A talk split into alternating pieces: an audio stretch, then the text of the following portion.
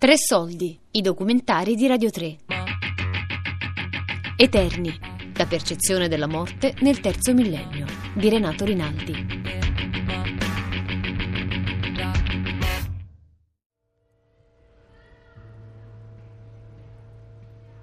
È come se davvero questa, questa morte mm, sì, fosse proprio un passaggio felice. Me lo immagino come un, uno stato di condizione di serenità, come se, come se avessi ancora una coscienza, come dire. Eh, appunto, chi lo può sapere? Magari non è, no, io non credo nella reincarnazione, però credo nel fatto che una volta che il tuo cervello smette di avere degli stati di coscienza e smette di avere una coscienza, può darsi che entri in un altro stato. Cioè mi fa piacere, appunto, e questo è tutto l'immaginario eh, religioso cristiano, il fatto di rincontrarsi dopo, no, quello che si dice in chiesa, secondo me è bellissimo. Se fosse vero sarebbe bellissimo. E, però non ho nessun dato certo per, per poterlo... Cioè, poi mi sembra che dicono quello, no? Cioè, non c'è altro che potrebbe succedere dopo. Penso che cioè, la cosa bella di essere laici è il fatto che nessuno ti dice come devi, cosa ti devi immaginare. Nel senso, io me lo sono posto la, la domanda, quando è morta questa mia amica, appunto questa prima morte scioccante, io stavo, mm, stavo dando un esame alla, in università, perché ho fatto Accademia Università in parallelo, e stavo dando letteratura italiana e stavo leggendomi tutta la Divina Commedia. Per cui ero immersa in questo universo dantesco, molto plastico, molto queste figure, no, tutto. E mi ricordo che proprio mi sono chiesta, in quel momento lì mi sono detta, ma Simona, dov'è che è? È in mezzo a sta gente? È in questo paradiso cattolico? E lì proprio mi sono resa conto, cioè già lo sapevo, però ho riconfermato a me stessa che non ero in grado di credere, cioè che non mi piaceva come immagine porla lì in, un, in, in questa idea appunto cattolica strutturata del, del paradiso. Quindi per il laico, secondo me per il laico manca il rito, manca il collettivo, quello è il problema. Se penso a quanto peso dia anche un pensiero laico al, all'agire, al fare, all'investire sulla propria vita. Ha una dimensione che non solo è, è individualista, ma alle volte perfino un'idea eroica della vita. Ecco, questa vita che dovrebbe conservarsi nella memoria degli altri non è così lontana da un'idea eh, di costruire un, un, in qualche modo un, una vita eterna, no? eternità è un'idea che non riusciamo a pensare nell'esistenza qui all'interno eh, della vita nel mondo, eh, quindi in quanto eternalista, vale a dire eh, assumo come sfondo di qualsiasi riflessione sulla morte la consapevolezza della necessità di essere eterni, dunque non annientabili, il nulla è l'impossibile per tutto ciò che è.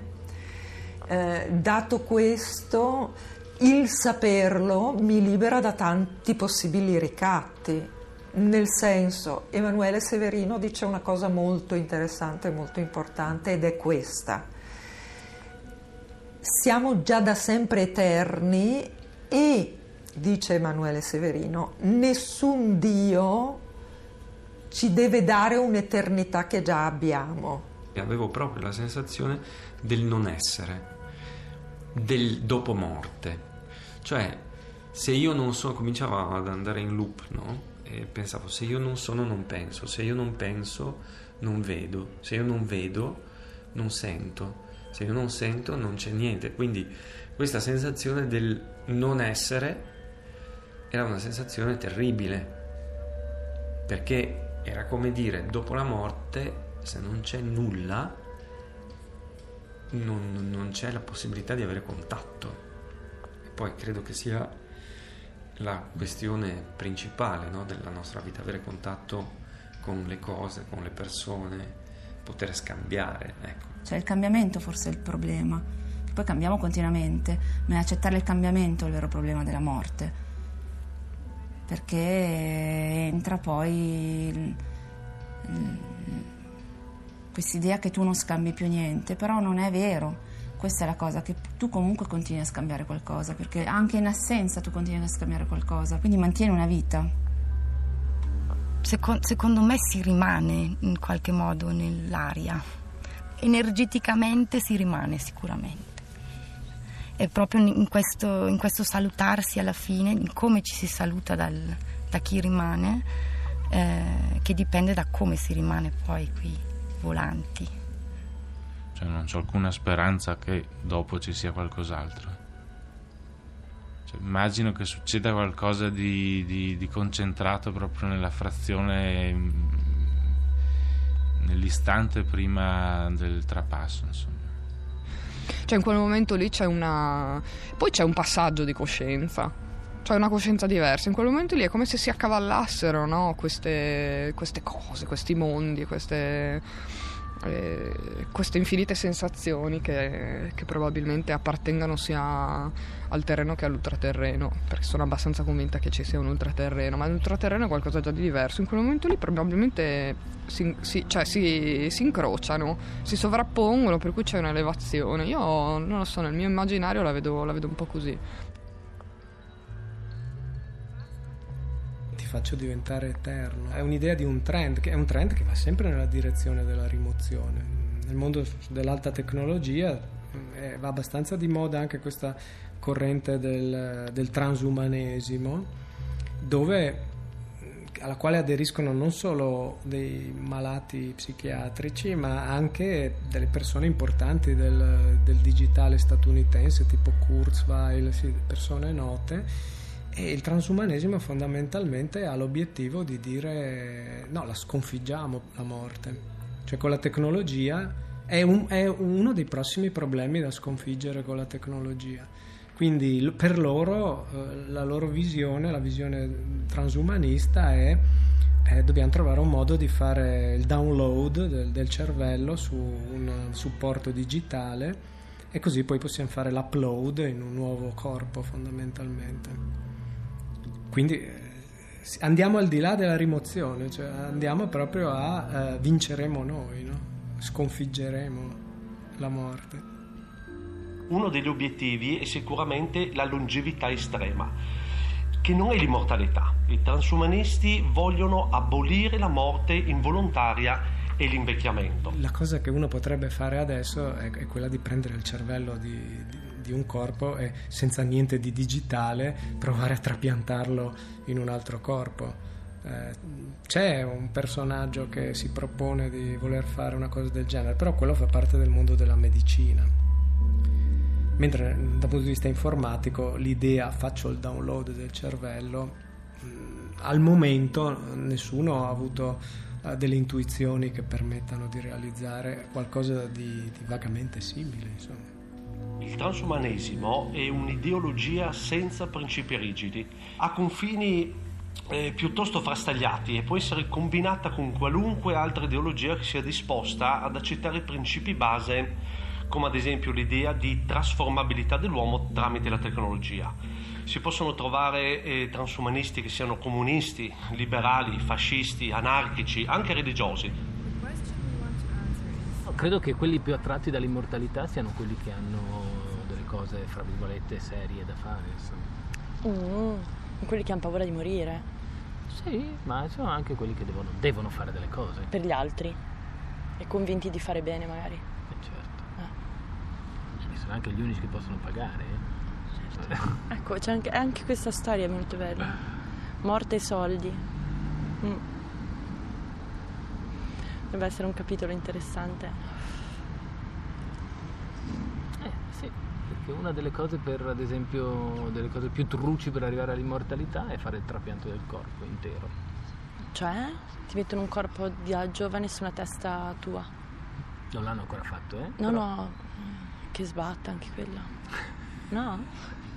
Benvenuti a Heaven, the Head and Estemosis Venture. Il progetto di trapianto totale di testa.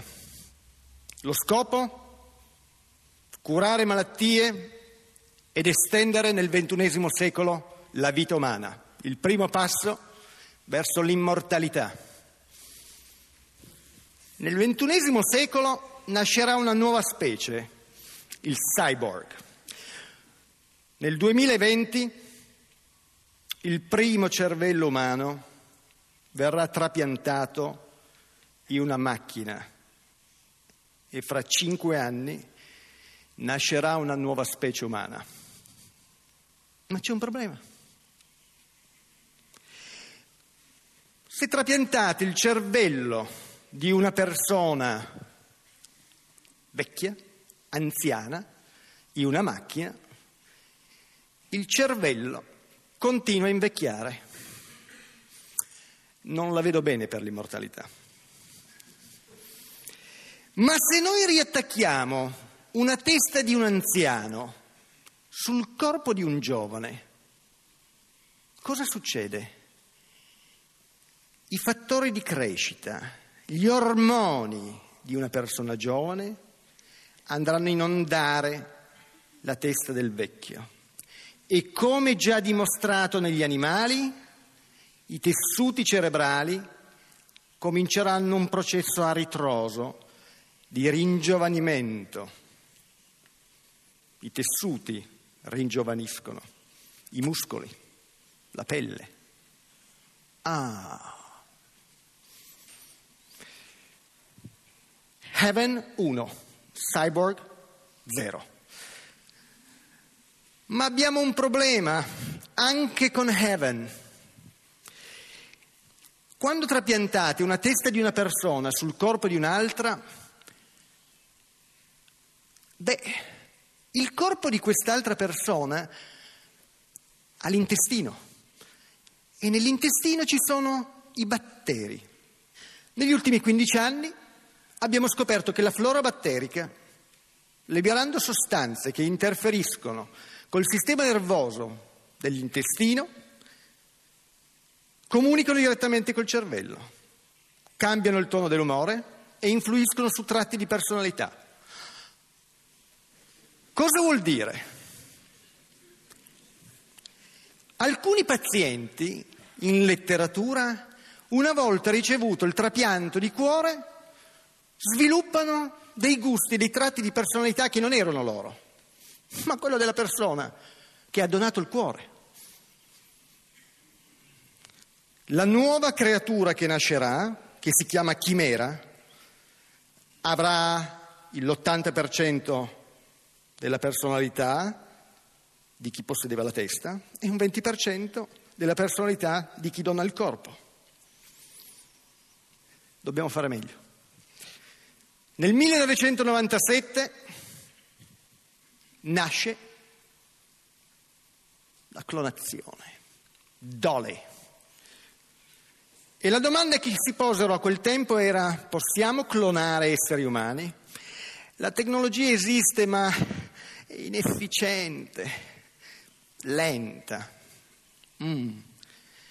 Ma se io dico che noi possiamo riattaccare una testa a un corpo, tutti coloro che si dedicano al problema della clonazione lavoreranno di più,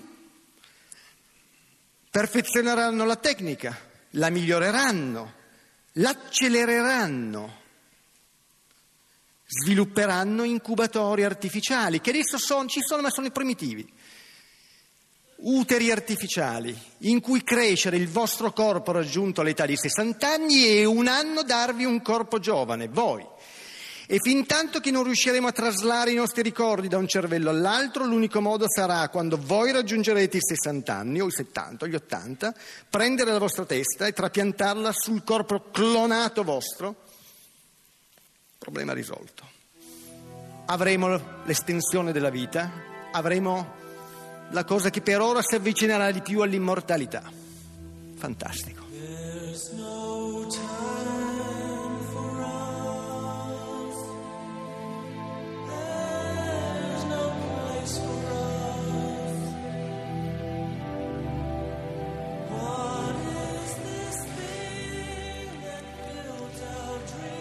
A questo punto abbiamo soltanto una cosa da chiederci.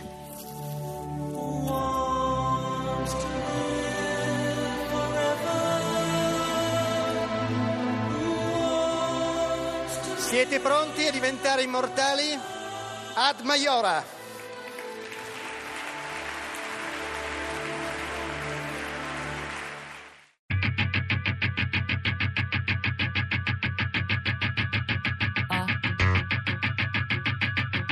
Eterni, la percezione della morte nel terzo millennio. Di Renato Rinaldi. Tre soldi è un programma a cura di Fabiana Carobolante, Daria Corria, Sornella Bellucci, Elisabetta Parisi. Tutte le puntate sul sito di Radio 3 e sull'app RaiPlay Radio.